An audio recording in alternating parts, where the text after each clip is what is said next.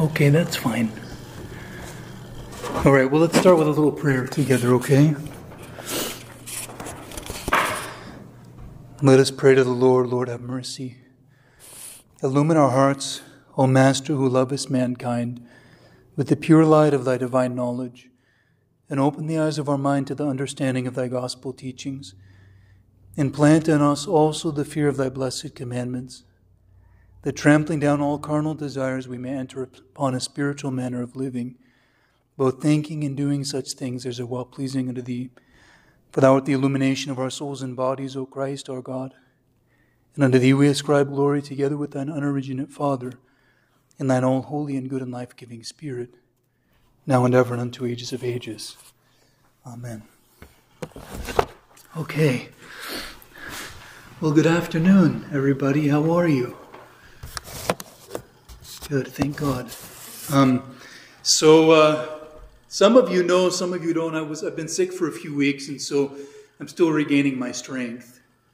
And uh, so, if my voice sounds a little raspy or a little weak, that's that's why.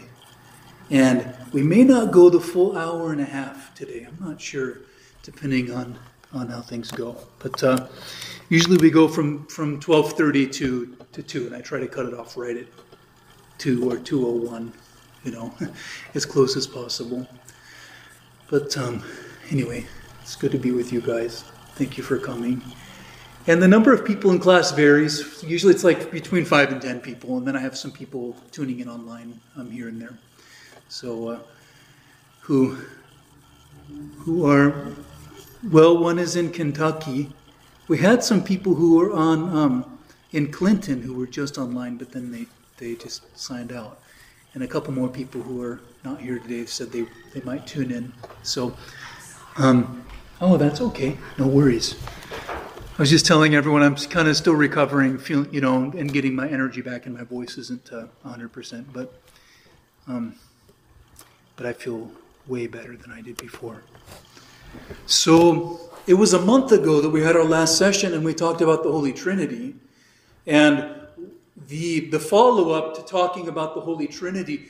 When we talk about the Holy Trinity, we're essentially talking about, I used the word love probably 5,000 times during that session because the, the core of the Orthodox life and belief is love. Everything is love because God is love.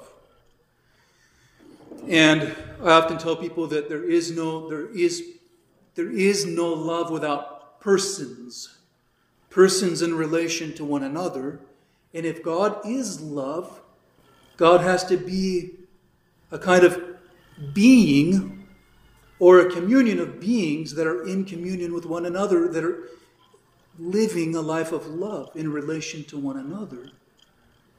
And as revealed in the scripture and in the teaching of the church, throughout the history of Christianity is that God is love, a communion of three persons, three unique persons who are perfectly united to one another from all of eternity, beginningless and endless, if we believe that God is love. And then, if we believe that God is love as, as He's revealed Himself to be His Father, Son, and Holy Spirit, everything He does is a result of His love. God's love for, well, everything. I mean, if God is love, everything that God does is love. And then we experience it in different ways.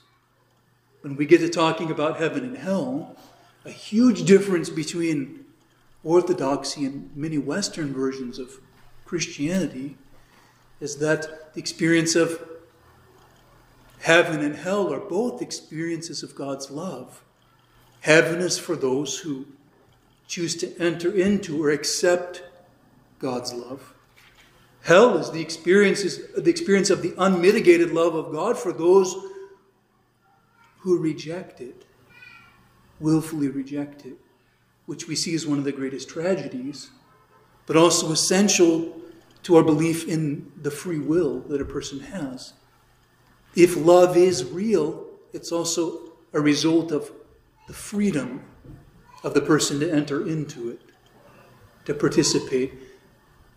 God could have created a bunch of beings that went around doing his will, feeling good about themselves, but there would be no freedom in it, and therefore it would not be true love. And so, anytime we talk about the Trinity, we're not just talking about some theological concept. We're actually talking about the reality of love.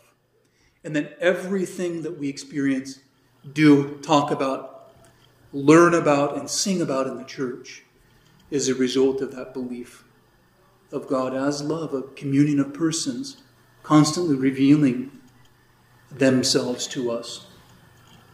We say, we would say themselves, but we would also say himself generally. You know, God reveals himself.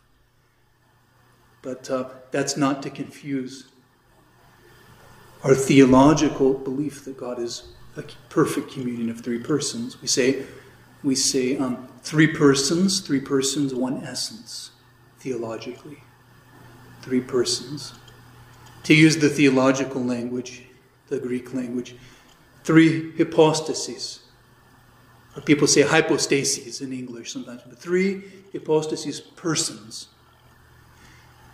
One nature, the divine nature, perfectly united. And when God created man, he created man with the potential to, as we've said, to become God in a way with a little g. We never become uncreated. We never become uncreated, sorry. We never become as uncreated, but we do enter into, increasingly for all of eternity, if we choose to, we enter into union with the uncreated God. And that's his invitation to us. So anytime we talk about the Trinity, again, it's not just some kind of theological concept. Um, it's all about it's all about love. And then one of the follow-ups to that discussion of the Trinity is well, what about the Old Testament? Because you have people who still read and follow the Old Testament who are not Trinitarians. How did, how did you go from monotheism with God as a monad to Trinitarianism in Christianity? And we would say we can look back and see indications of God as Trinity revealed throughout the Old Testament. And that's what we're going to just briefly touch on in our first section.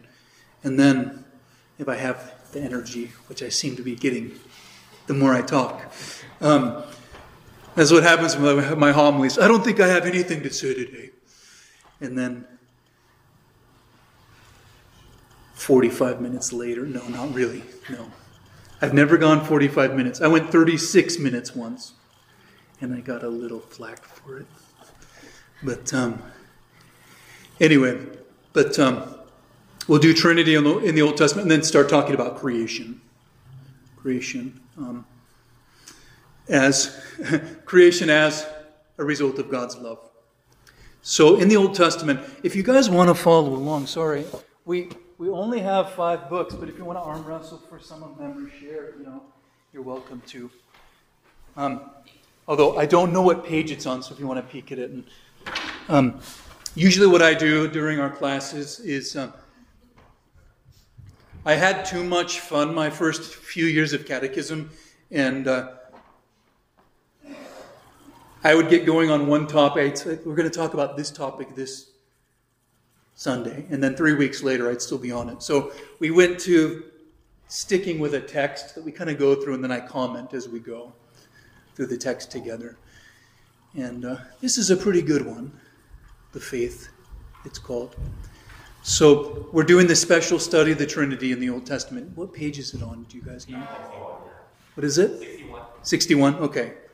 And then for those of you who are on the mailing list, and if you want to be added to the um, catechism mailing list, let me know and I can put you on there. I send a, I send a weekly email um, most of the time, reminder. We are having a session on Sunday, and then I send a link to um, a PDF scan of these of these texts too, so that you can you can bring them up on your phone and you can look back at them. So, the Trinity in the Old Testament. So, just a little treatment of this. although the doctrine of the Trinity was not fully revealed until the coming of Christ, we find hints of the Trinity throughout the Old Testament of the Bible, in which is recounted the creation of the world and God's dealing with the people of Israel. When was the Trinity revealed? Does anyone know that? Huh? Theophany. When Christ was baptized. And actually, in the hymn for theophany, theophany means theophania, makes it sound fancy when you say it in the Greek way. But um, theophany just means the revelation of God, actually. And uh, the we have different little little like theme hymns you could call them for each of the major events in the life of Christ. We call them the feast days in the church that we celebrate significant events in God's self revelation, uh, particularly in the life of Christ, like like December 25th, Nativity, when the incarnation was revealed. And, uh, and then we have in, in January Theophany, when Christ was baptized. And uh, the theme hymn says, When thou, O Christ, was baptized in the Jordan, worship of the Trinity was made manifest. For the voice of the Father bore witness to thee, calling thee his beloved Son, and the Spirit in the likeness of a dove confirm the truthfulness of his word. O Christ our God, O Christ our God, thou hast revealed thyself to us, glory to thee. So if you go back to that biblical account, you hear the voice of the Father, the Spirit descending in the form of a dove, um, and Christ himself there. The Trinity was revealed. But prior to that, not explicitly. So the book of Genesis records that when God was creating mankind, he said, Genesis 1, let us make man in our image and after our likeness. And our holy fathers, and the, the, you hear in the teaching of the church a lot of times the fathers say. There is this kind of idea that there's a a, a, consensus in the teaching of the church. It's revealed in the hymns, like I mentioned during the homily today. It's revealed in the hymns of the church, but also in the commentaries, the many writings of the, of the fathers, as we call them, of the church, particularly those of the first millennium who commented on the scriptures and the life of Christ and who really kind of solidified what the church believes. So when you hear the fathers this, or when you hear the term patristic, comes from the word pater, which means father. So it means the teachings of the early Christian writers, but they're not the only ones who were the inspired commentators on the scripture and on the life of Christ. There are many that we would consider contemporary fathers, even mothers of the church. Um, in the early days of Christianity, um, things were, you know, more traditional. Women didn't write as much. They lived a more domestic life, and men did more of the writing. So you hear that term patristic. But the fathers of the church understood the use of the plural here, let us make man in our image, as an indication of the three persons of the Trinity. Not as kind of, as people would say, some of the royal we. We would like a peanut butter and jelly sandwich for lunch. Honey, uh, go make it yourself my wife would tell me. But it's not the royal we, it's actually it's the actual we of the Trinity. Let us make man in our image. So the three persons of the Trinity, and the psalmist tells us that God created the world through his word and his spirit. Psalm 32 in the Greek um, book of Psalms, 33 in the in the Protestant collection. By the word of the Lord and anytime we hear that word, word, we think of the second person of the Trinity, the Logos, or the Word of God. Christ is called the Word of God in the, uh, in the prologue to St. John, John's Gospel. Um, by the word of the Lord were the heavens made, and the hosts of them by the breath of his mouth. Now, that word breath in Greek is pneuma. Pneuma, or some, some people say pneuma, but it's pronounced pneuma in, in Greek. Um, same as spirit. Spirit means or that word pneuma can be translated as breath or spirit. But if we're talking about the breath of God, does God have literal lungs? Does God go and blow things out? He doesn't. So that's an anthropomorphic, you know, view. If we think that God literally has lungs and breath, um, it's always understood that the breath of God is His Spirit, the Holy Spirit, and the Word of God is the second person of the Holy Trinity. So, furthermore, one of the Hebrew words for God, Elohim, is kind of interesting. Words are fun, you know, to, to explore. And a lot can indeed be lost in translation, in the translation of words. That's why some people get really fixated on learning the Greek language. And I mean, even I did that in today's homily a little bit, talking about the word beauty. So, the Hebrew word um, Elohim carries the idea of plurality. So, it's not a singular, it's a plural. Thus, the name of God itself denotes the plurality of persons within the unity of nature. One of the most important Old Testament hints of the Trinity is the visitation of Abraham by three angels. And I'm going to read a different translation than you have in your text here, because it's a little easier to read. So this is from Genesis 18, and it goes like this The Lord appeared to him, Abraham, by the terebinth trees of Mamre as he was sitting in the tent door in the heat of the day. So he lifted his eyes and looked. And behold, it's interesting, it says, the Lord, singular, visited Abraham. And then it says, he lifted his eyes and looked. Behold, three men were visiting, standing by him. And when he saw them, he ran from the tent door to meet them and bowed himself to the ground. And he said, Not my lords, but he said, My Lord Lord, if I have found favor in your sight, do not pass by your servant. Please let a little water be brought and wash your feet and rest yourselves under the tree. And I will bring a morsel of bread that you may refresh your hearts. After that, you may pass by inasmuch as you have come to your servant. And then it says, They said, Do as they do as you have said. And one of the most um, famous depictions of it, I don't think we have one on the wall in here, there's an icon called the Holy Trinity icon, but it's also referred to as the hospitality of Abraham. And it has three figures that look like angels sitting at a table with the oak of Mamre behind them. So notice in this, in this account, there's a constant interplay between the singular and the plural. The Lord appears to Abraham, yet he sees, sees three men. He addresses them at one point in the singular and later in the plural. Compare this account with what St. Gregory of Nazianzus, one of the fathers of the Church of the fourth century, has to say about the Trinity. This is one of the most beautiful, but also kind of mystical and paradoxical quotations about God as Trinity. And it's, I heard one of my friends at one point said, orthodoxy is paradoxy. And this quote, this quotation is going to reveal this because, because God is beyond comprehension. God has revealed himself, yes, most definitely.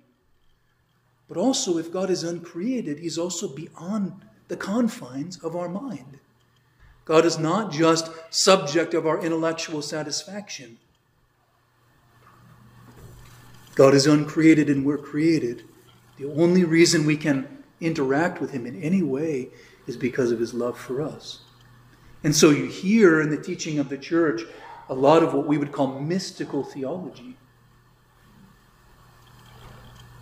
Identifying that God has made himself known, but also he's beyond knowing in a ways.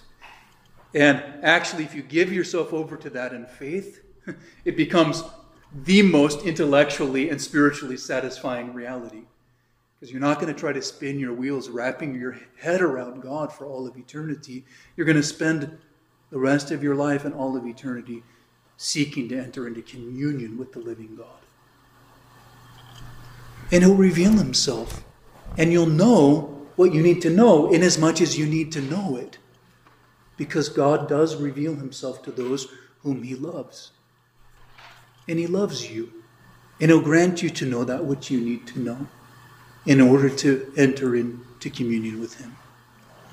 So let's hear what St. Gregory has to say about the Trinity. It's a really, it's a tricky, mystical, but it's a wonderful quote. It's one of those that you might want to just, you know, print out and write down and um, have on a three by five card by your desk for a while. He says, No sooner do I conceive of the one than I am illumined by the splendor of the three. No sooner do I distinguish them than I am carried back to the one. When I think of any one of the three, I think of him as the whole. And my eyes are filled, and the greater part of what I am thinking of escapes me. I cannot grasp the greatness of that one so as to attribute a greater greatness to the rest. When I contemplate the three together, I see but one torch. I cannot divide or measure the undivided light. So the only icon of the Trinity which the church allows is strictly speaking not an icon of the Trinity per se, because the Father cannot be depicted. No one has seen the Father. I mean, Christ, what did what happened when they when the disciples asked? You may or may not know this. Show us the Father to Christ. He said, If you have seen me, you have seen the Father. One of my favorite things to say about the, the Holy Trinity is that none of them, none of the persons of the Trinity, when they are revealed, are there to bear witness to themselves, but always to one another, always to the authority of one another. None of them is ever expressing an identity in and of themselves, always in relation to the other persons of the Trinity. So, um, why? Because God is love. That's why. And that's how God reveals himself. So, there can be no pictorial representation of the Father because he is spirit and has no depictable form. Every once in a while, you will see an icon that has like an old man with a beard in the sky doing something. And, like, for example, there's a beautiful icon of the burning bush, of, of Moses ascending Mount Sinai, going up and receiving the tablets from an old man in the sky with a beard, handing down the tablets of the Ten Commandments. And that is a very rare depiction of God as Father bestowing something to his child. But that doesn't mean that God is an old man with a long white beard in the sky. Okay? Um, the Father cannot be depicted. If you see an icon like that, the only way to properly depict it is actually for it to be surrounded in what's called a mandorla. And a mandorla is kind of like an almond shape around it, which means this is not a literal depiction, but a kind of a theological statement. The icons of the church, I like to refer them as theology in color. Theology in color. They need to be read, they need to be interpreted and understood, just like the scripture does. And they speak to us in a way, in a beautiful way, um, similar to the way that, symbolically, similar to the way that the scriptures reveal something to us, but need to be understood and always understood from within the framework of the living tradition of, of the church, which has been going on for a couple millennium now. So, similarly, one can depict the Holy Spirit only symbolically. Where do we have the Holy Spirit depicted symbolically in the church? Has anyone ever noticed that? Yeah, you're basically looking right at it, right above where I'm standing when I'm serving the services the, the dove above the altar. And symbolically depicted as a dove or as tongues of fire. Now, the teaching of the church is not that this little dove appeared and they were like, oh, that's the Holy Spirit. Neat. But in the form of a dove means somehow in, in the likeness or in a revelation that was similar to that of a dove. It doesn't mean that a dove materialized and they went, oh, that's the Holy Spirit. That's pretty cool. Kind of like when the, on the day of Pentecost, the Holy Spirit descended upon the disciples. And we'll talk more about Pentecost later. And it says that the Holy Spirit descended upon each of them in the form of tongues of flame. Doesn't mean like a little tongue that's on fire was like right above each of them. Again, it's a description of something that God was doing, the way that God was revealing himself, but not, not absolutely literal. Okay? And um, so the, the angel, so that, that's how the Holy Spirit is depicted, either symbolically as a dove or as tongues of fire. And from both of those accounts in the scripture, from theophany, Christ's baptism, and from Pentecost. The angels, which were clearly seen by Abraham, provide the church with an indirect way of depicting the All Holy Trinity. The most famous icon of this kind is by the Russian iconographer St. Andrei Rublev, or Rublev. And uh, I've got a little note. Oh, yeah, I don't have his icon handy, but I mentioned it. And if I, if I think about it, I mean, if you look up Rublev's Trinity, you will, you'll find it on the internet. And it's, it's probably, it may be the most famous icon, and maybe the second most famous icon next to this one, which is called the Sinai Pantocrator icon, which is found, probably the most ancient icon and the prototypical icon of Christ that's located at St. Catherine Monastery, Mount Sinai. So at, at Mount Sinai, where the Ten Commandments were given to Moses, there's an Orthodox monastery. And they have a big archive of ancient icons that they've kept there. And uh, this one is a reproduction of that. And pretty much any icon of Christ is some, somehow modeled after this prototypical. This may, probably the, the most famous icon. Christ Pantocrator, which means ruler over all of Sinai, the Sinai Pantocrator. And then I would say Rublev's icon's probably probably the second most famous, although maybe the most famous in the uh, in the Slavic world in particular, because he was a he was a Slavic person. So, um, so what makes this icon so special? It has th- it's really simple. It has three angelic figures, almost generic looking, sitting around a table with a little bowl. They're sitting at a table, they're communing, they're eating together. And what makes this icon so special is the way in which Rublev captured the interplay between the one and the three. And I wish I had it with me, I'm so sorry. Um, in the icon, you see three angels representing the Father, the Son, and the Holy Spirit. And yet, the three, if you look at it, they form a perfect circle, and books have been written basically explicating this icon of uh, the Trinity. But you see them forming kind of a perfect circle, a complete communion of love. There's no disharmony, no rebellion or self will among them. They're all, the way it's depicted, they're all kind of inclined toward one another. It's beautiful. Um, no disharmony, no self will, but there's perfect concord. One and many, motion and rest. Um, icons of the hospitality of Abraham capture the dynamic paradox of the Trinity and, the, and present to the faithful an image of that divine life. And we seek in um, the di- divine life, we seek in union with the, the God of triune love. It was the first icon that I ever, that I ever got. And like I said, there, there are many books and articles just written reflecting just on that icon.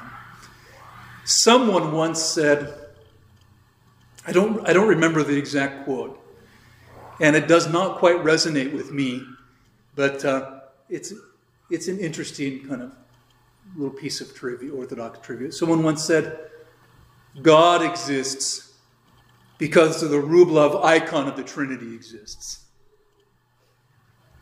making using hyperbole to basically say this this icon is so perfectly revealing the reality of God that God must exist.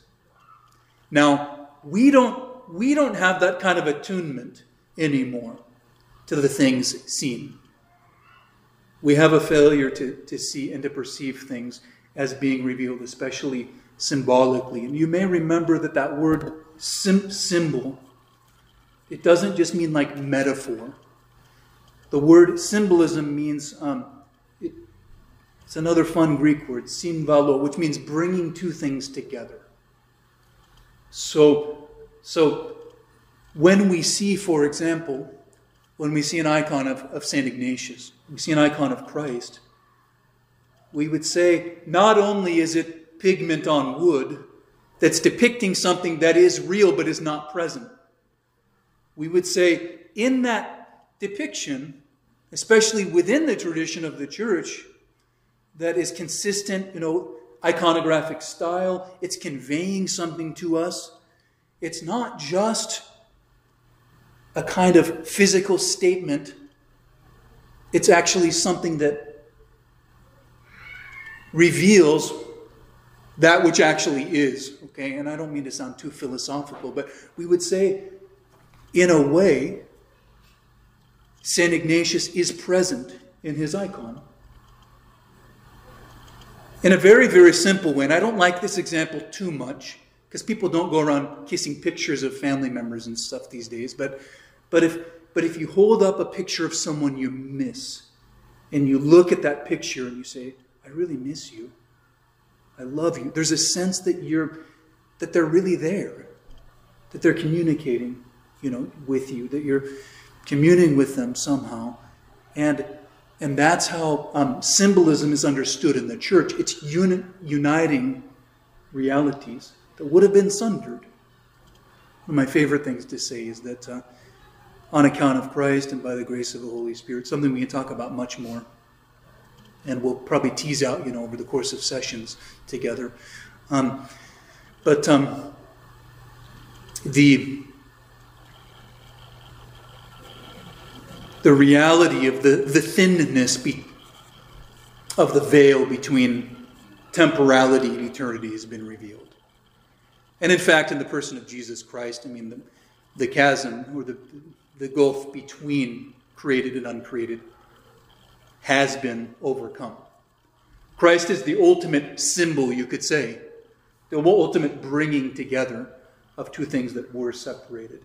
And if you start thinking of God's self revelation in the church as the uniting of two what you would call realities that were separate from one another, but were originally created to be one. There's only one reality when it comes down to it that Christ is healing, healing the artificial separation that we've invited through our, our willful um, moving away from God.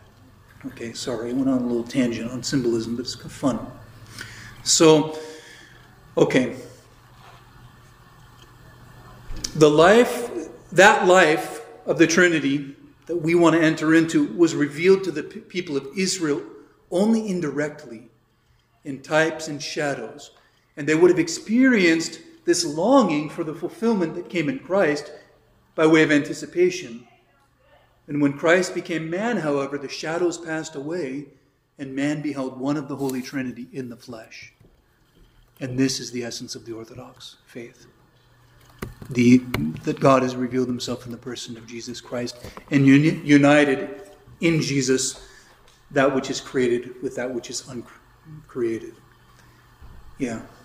Uh, I'd like to know what you think about this. I've heard it said before, maybe the Holy Father spoke about it, that the prophets, and like for example Moses, since they had like a direct noetic perception of God, they were essence Trinitarian, like they understood kind of a plurality in the Godhead without it. So I mean, yeah, I mean that would be um,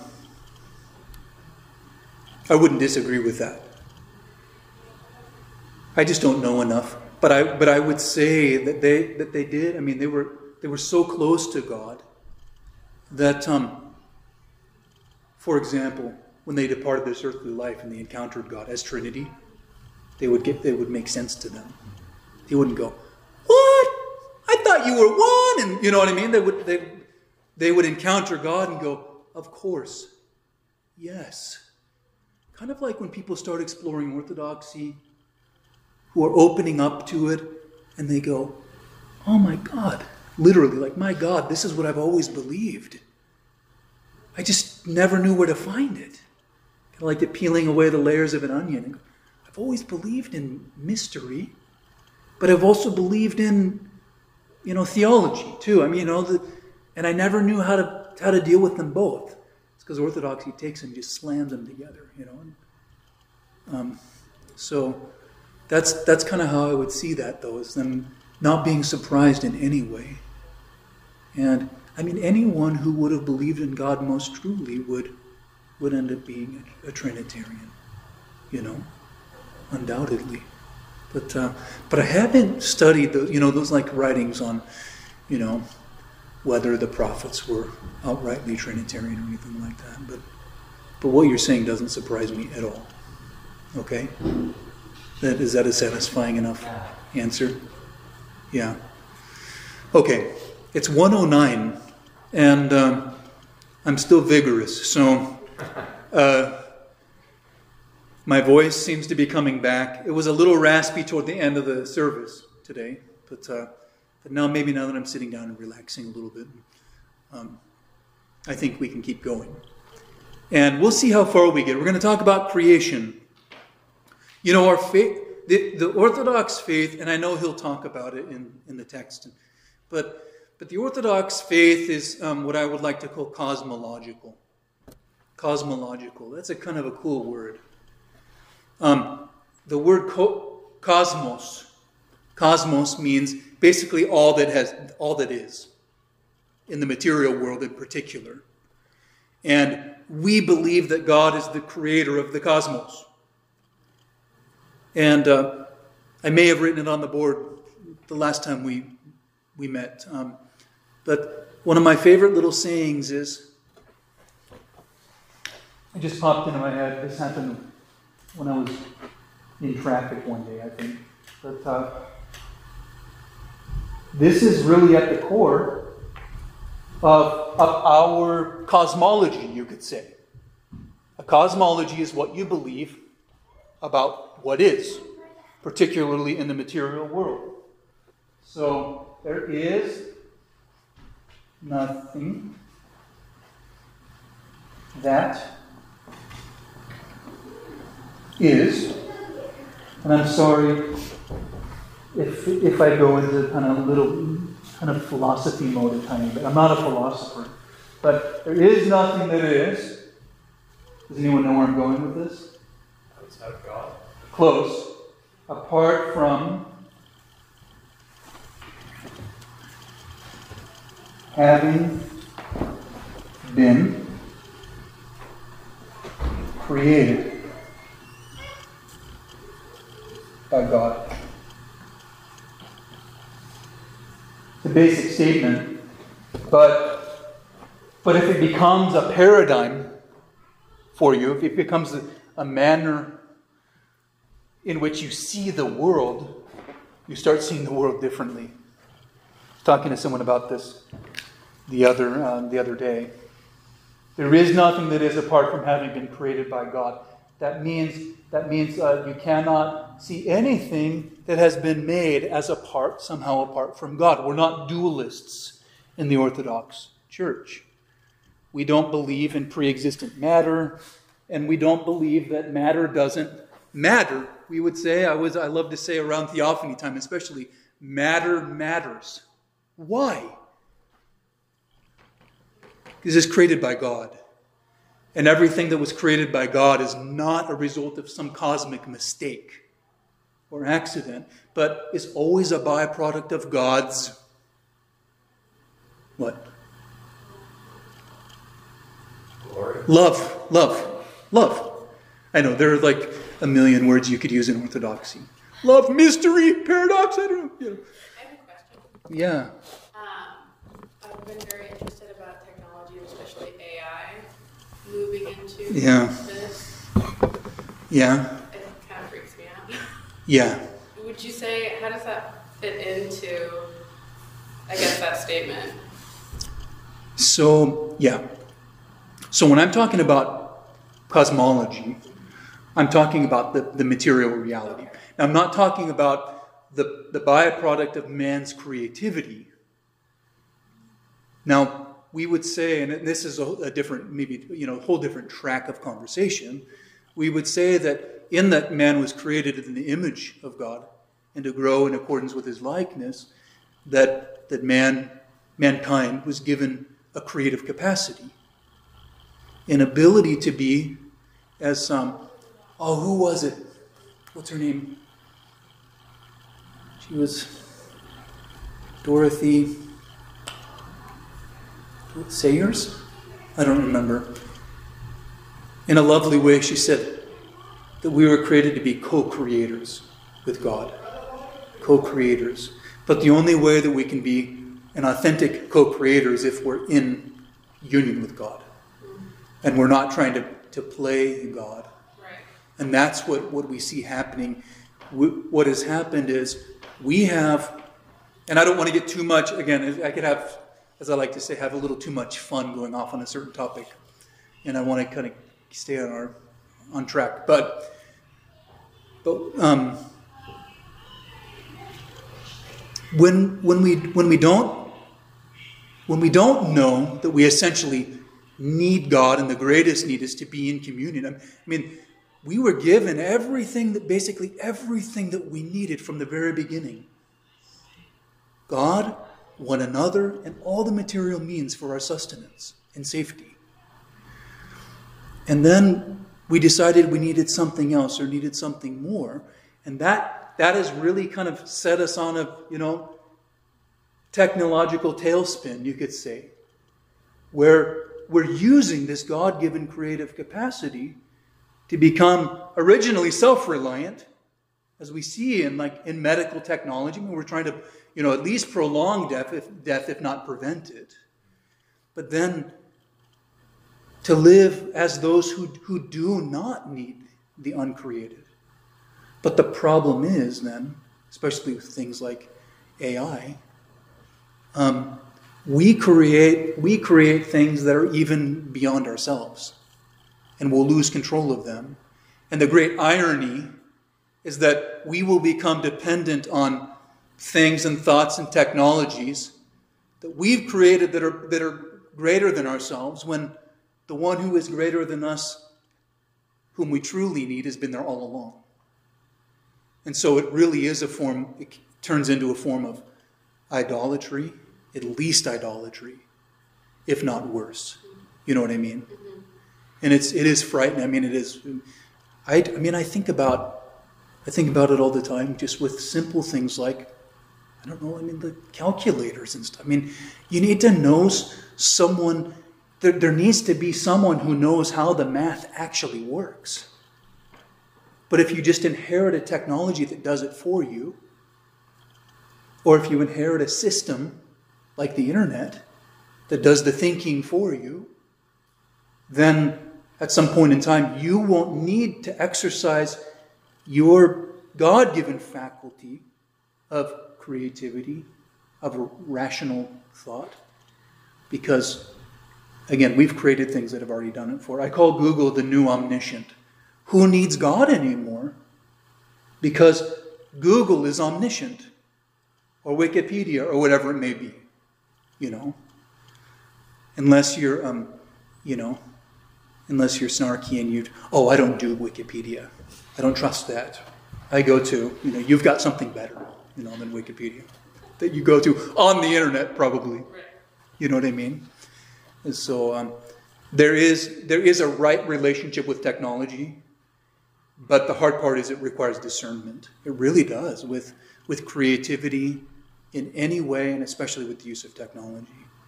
And unfortunately, in the fallen world, um, there's corruption everywhere. There's corruption. There's you know, I mean, you you get a some of the latest things are you you get a Tesla car and you think you're doing something great for the technology and you hear about five year olds who are mining in Africa for the you know for for the um, the minerals that are used in the batteries. I mean, so anyway, we're, we are in a kind of a spiral. And honestly, one of the only ways that this is going to be fixed is if the Lord returns, or if it all collapses in on itself, um, or if we if we start returning to simplicity, which is totally countercultural.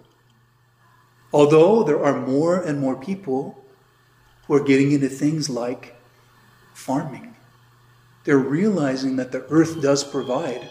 When we care for the earth, the earth cares for us. And as Christians, we would say, why? Why?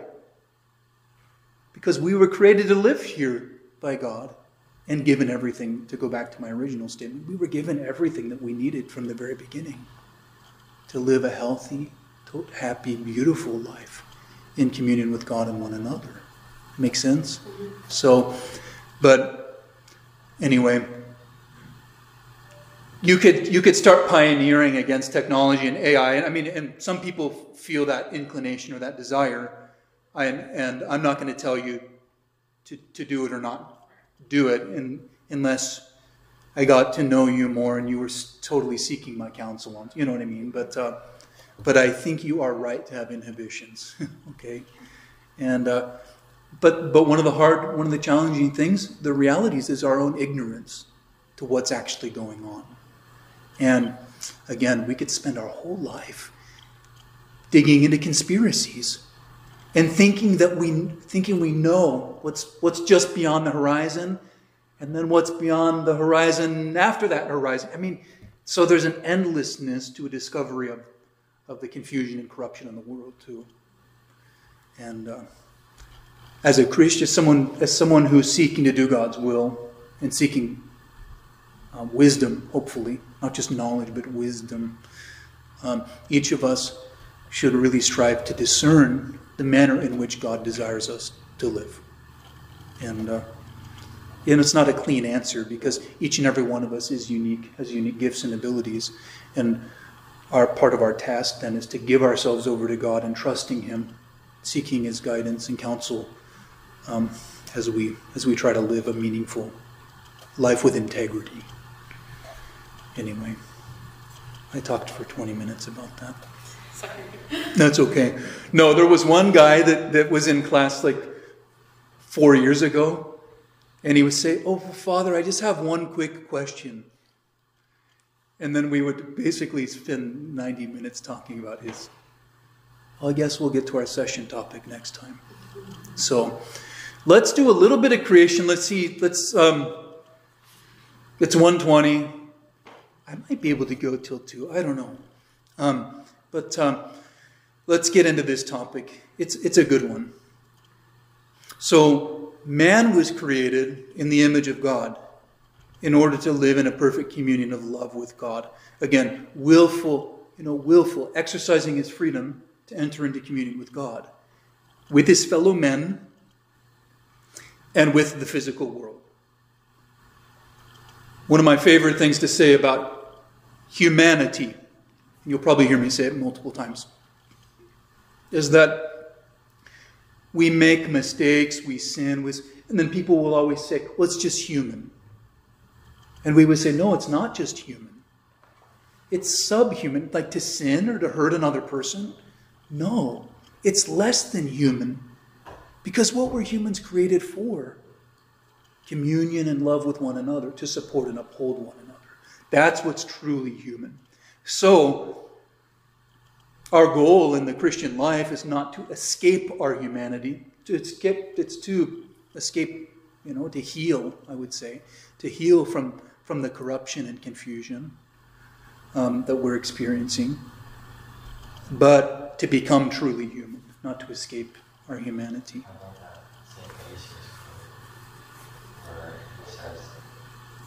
God, I what you'll do with me tomorrow, but I pray that you make me more human. Yeah. So beautiful.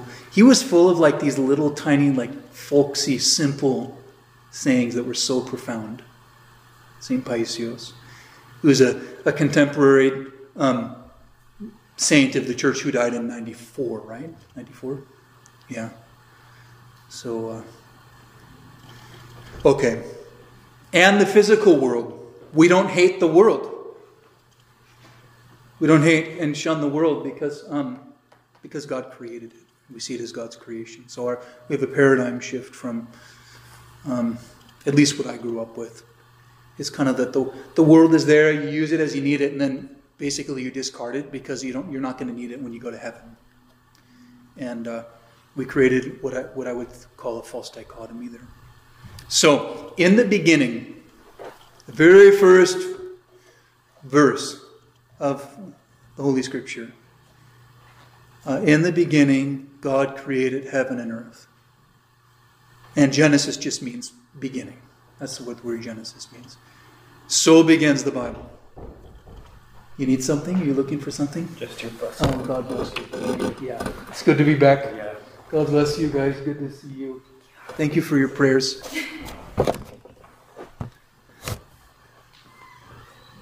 So it's significant. One of the things that I'll talk to you guys about is people get people get the blessing of the priest in the Orthodox tradition. It's considered um, it's a blessing. It's considered an act of love and, and respect. Um, they see they see priest as like a spiritual father, someone they love, and they express affection. And um, we kiss everything. We kiss what we love in the Orthodox Church. We kiss one another. We kiss the icons. We kiss the priest. We, you know, one of my, I'll tell you a funny little story though. When when the, the community here was was first becoming Orthodox, there were a group of people who discovered Orthodoxy. They were doing a house church. And they were doing their own kind of version of Orthodoxy. They had studied early Christianity and they were trying to do their own like pseudo liturgy, you know. Is this Peter Gillquist? Peter Gillquist was a part of that, yeah. And they were meeting right here, actually. They were called the Evangelical Orthodox Church, EOC. And my predecessor, Father James, who some of you saw over the last few weeks, he was uh, he retired just just about f- four years ago, um, and I took over for him here. But uh, he was a part of that EOC group. But uh, they were they did their own kind of funny version of the liturgy, and but they wanted to become authentically Christian, you know, according to the, the historical way and the patterns. And they discovered all kinds of things like, you know, the church was sacramental, which blew their minds because they never thought that was important. The church was liturgical. What? They have rituals and traditions like we, they were always taught that that was bad. Hierarchical. There were bishops from the very beginning. And they, bishops, what? And so they assigned each other. Okay, you're a bishop now. You know, it was really funny. But this group of people was brought into orthodoxy. And that's how our community here started. An evangelical Orthodox group merged with what's called a Western Rite group, which I won't try to get into too much, but basically a group of like Anglicans who discovered Orthodoxy and they did a more of a kind of a Western version of services. They were in communion with the Orthodox Church. And we still have a, a few Western Rite churches out there, but it was kind of created as a bridge to Orthodoxy for Westerners. So this Western Rite group and this evangelical, so-called Orthodox group came together to, to start our church, St. Paul. And uh, one of the early times, well, and then we have a few other churches as well that have come into Orthodoxy in a similar way. And I don't know if it was here or at one of our sister parishes that, that was very new to Orthodoxy, but the bishop was here. And when the bishop comes, he puts on his vestments. You know, like I put my vestments on, you know, before you you see me, and I do it by myself. But the bishops are more elaborate, and he has help. And at the end of the service, when he was divesting, taking his vestments off, he looked at one of the guys who was supposed to be helping him, and our bishop's from Syria. So he's he was still start getting the language and learning how to communicate, and he's he's very good now with English. But uh, he looked over at the guy and he said, "The buttons." And the guy, "What?" The buttons. And the guy just was like dumbstruck. He goes, "What am I supposed to do?" And so he started kissing the buttons on the, on the bishop's vestment. He goes, No, undo the buttons. So we thought, well, he's telling me to do something. We kiss everything in the church. You might as well, maybe I'm supposed to kiss the buttons. It was really funny. It's a cute story. Nice. To, no, no, just undo the buttons. That's, that's fine. If you, you can kiss them later. No. But uh, anyway.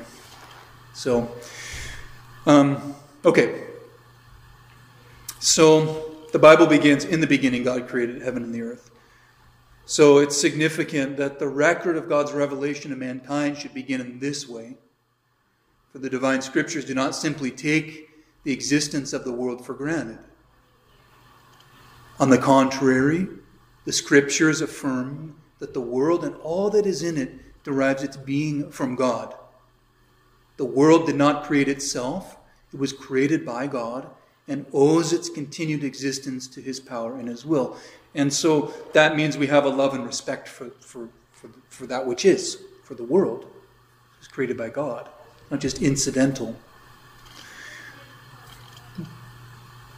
The book of Genesis, however, does not provide a scientifically detailed account of how the world was created. It's, um, we would say, the book of Genesis says who but not how. Who created, but not how it was created. But rather, Genesis answers the question yeah, who and, and why. Genesis, therefore, is concerned with the meaning of the world's existence.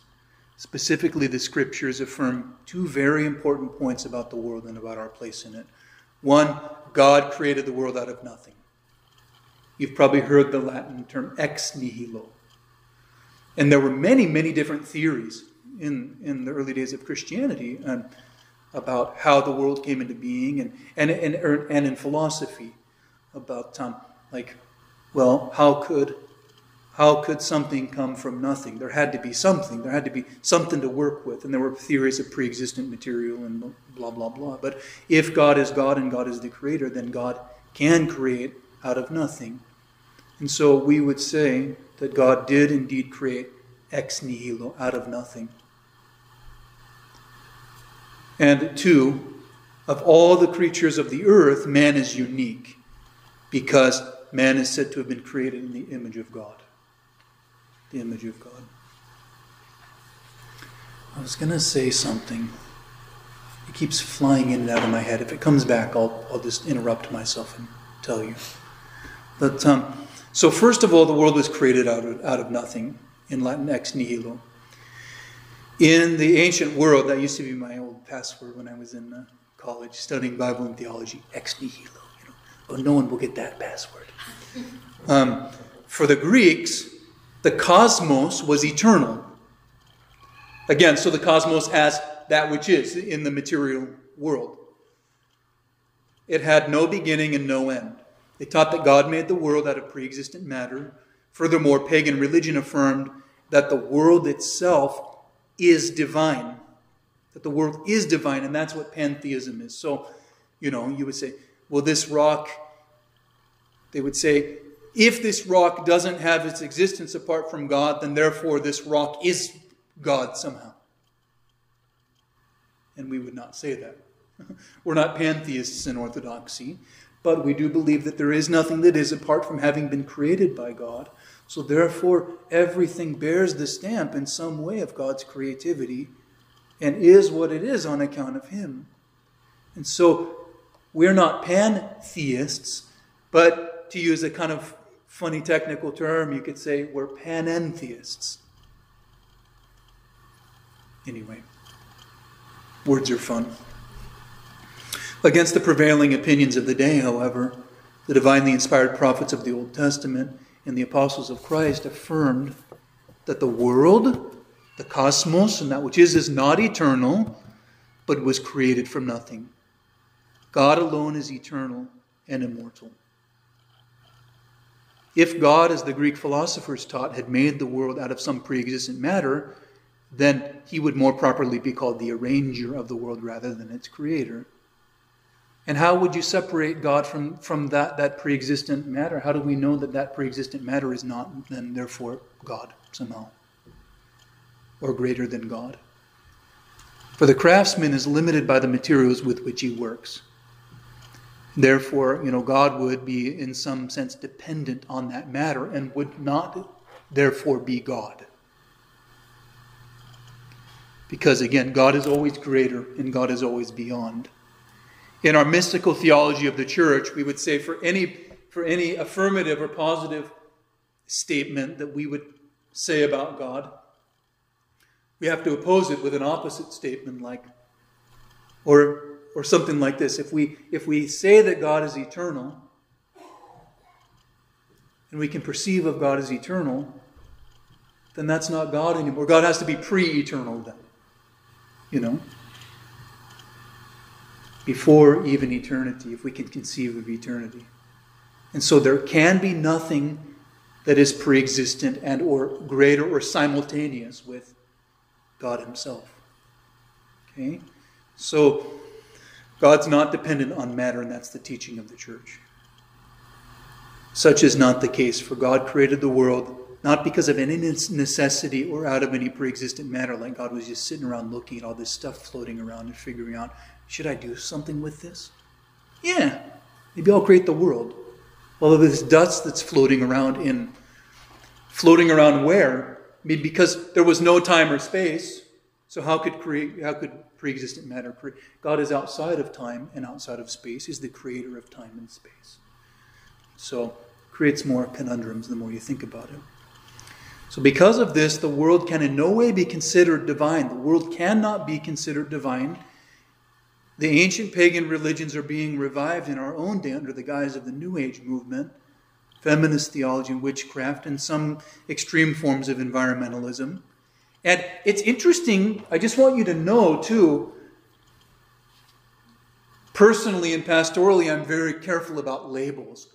Oh, you're just a this, you're just New Age. You, you know, labeling someone is pretentious. Labels can be helpful, but simply labeling someone as if you know better than they are who they actually are can be prideful and pretentious. Now, if someone identifies with a certain social movement or if they have certain behaviors that are consistent with certain beliefs, you could say, this person isn't like, they seem pretty liberal, you know, whatever. But we need to be careful. Because deep within each and every one of those, these movements is a search and a longing for something true. We might say that there's, there's a misplaced emphasis. But as a, someone who believes in love, that God is love and real, real and true, and that sees people struggling to identify what is real, it doesn't do us or anyone any good for us to simply write them off and label them. Um, especially not to make fun of them. So when I hear things like New Age, witchcraft, you know, we have to be, I just, I want to be careful so that, or, you know, environmentalist or whatever it may be. Automatically, you create an image of what this person would be like, what bill they would fit in your mind, what category. And then no longer do you care about who they are, but you care about what your perception of them is. And so, in each and every person who is struggling to, to experience something authentic and real, we should be willing at least to humbly acknowledge that struggle in them. Does that make sense to you guys? Rather than just saying, oh, they're just a fill in the blank. They're just a liberal. Oh, that's just an Episcopalian or whatever it may be, you know. I mean, again, words can be helpful, but we have to be humble in our use of them. So, against, against such movements, we're at what in which I would call again a misplaced emphasis. The church firmly maintains that between the being of God and the being of the world, there is an irreducible but not irreconcilable gulf. And I use the language a lot of created and uncreated. The world is not God.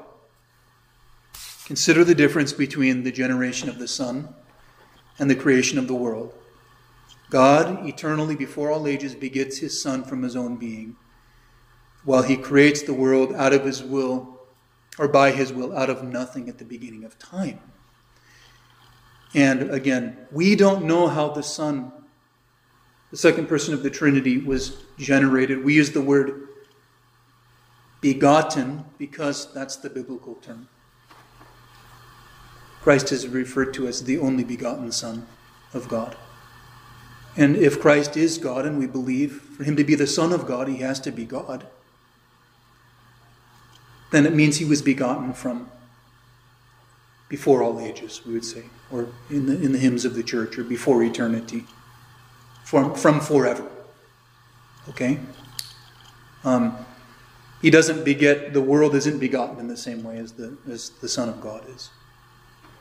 Because the Son, the second person of the Trinity, was outside of time and present before all creation.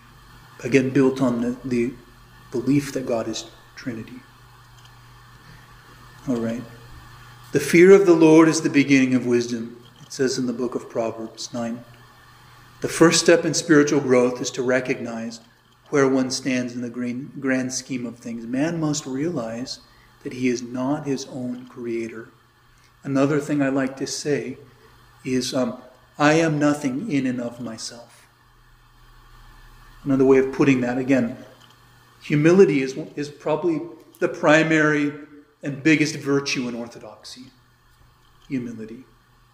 And you'll hear people like me, you'll hear, I mean, I'm, and I'm influenced by the writings of the saints. You'll hear us say stark things that are seemingly harsh, like, I am nothing.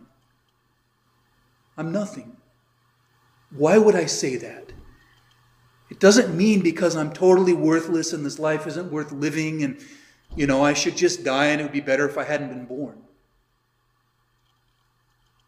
But as someone saying, I am nothing from within the tradition of the church and our belief in God, it's a stark statement from a human person saying, I am nothing in and of myself. I didn't give myself this life. Life is not self sourced, it comes from God, and therefore it has a meaning and a purpose. While we do believe in absolute free free will of the person, um, the freedom, freedom of the human person, we also believe that we don't have life apart from being given it. It allows us to approach life with a sense of humility and gratitude, but also you can only find satisfaction in that statement. I don't have life apart from being given it if you are a person of faith. Otherwise, you're bound by what some philosophers might call ontological necessity, meaning ontological means essential. Ontological necessity means I didn't ask to be brought into this world. And here I am, stuck in it. Dang it. And then it creates a conundrum. But for the person of faith, they see that life, even being born into a world full of struggle, is a gift from God and an opportunity to love and enter into union with God. A unique, unrepeatable person created in the image of God, brought into the world, created for communion with the uncreated God. It's so it's, it's beautiful. And then when that's your perspective, you have that cosmological but also ontological, you could say, or essential perspective, um, then you don't lose hope. You see that the struggle is worth it, and you see that people struggle in this world of sin and corruption and confusion. Why do we struggle in a world of sin and corruption and confusion? Because we know something's wrong. We find a sense, a false sense of satisfaction in identifying what's wrong in the world. Spend all of our life criticizing other people or political systems or whatever. But, but why, why, why do we know something's wrong? Because the world is not as it was created to be. And deep within us, we know we were created for something better. So don't compromise by finding some false sense of satisfaction and just trying to put your finger on what's wrong. But also try to meet it with what is right. What do I believe? What is, what is real and true? Don't get lost in the, in the mix of, that, that downward spiral that so many people go down, even Christians, that lead them to a a sense of despair. And then they just want to leave the, this earth. Despise the world that God created? Hate the world that God became man to enter into and to love? No, no, no, no, no. How about participate in the work that God is doing in this world, seeking to be inspired by Him, finding meaning and purpose even in the struggle? Again, because why do we struggle? Because we know that there's something different, something better that, that we were created for and that this world was created for. And you're not going to start a revolution and fix everything. But you know what? You can love someone. You can be kind to a unique and unrepeatable human being. You can affirm the dignity of their personhood by the way that you treat them. And that's a great miracle. In a world that wants to say, oh, you're just a stupid idiot liberal or you're a stupid Republican. No. Okay, you might identify as one of those two things, but you're so much more than that. We have to be careful not to limit ourselves because in denying the dignity of the other human person and the meaning of the created world, we deny ourselves the dignity that God has created us for, that, that God has given us. And it's revealed when we see others as, as they are, as created by God, and when we see the world as created by God. And you might have your own little pea patch or something where you know you have some veggies and you try to live a little simply and you know you're not getting it perfect, but you're doing a little bit better. And you're not doing better in order to be better than other people. You're doing better in order to, again, to try to love the world that was created by God and given to us as a means of communion with Him. Sorry, I went pretty deep there. But Okay. So so the fear of the Lord is the beginning of wisdom. Maybe we'll just end with this um, this uh, paragraph here. The first step in spiritual growth is to recognize where one stands in the grand scheme of things. Okay, I already said that. This is what got me going. Man must realize that he is not his own creator, he's not the source of his own being, and he's not self sufficient. And boy, do we want to think that we are. In other words, man is not God. That's one of my favorite things to say. When you get stuck in your own mind, confused and frustrated, it's okay for you to just pause and say, I am not God, and I can't be. And then the next thing is, therefore I need God. Okay? It's really it's a really powerful thing to, to actually pause and admit, not just logically, but again, existentially.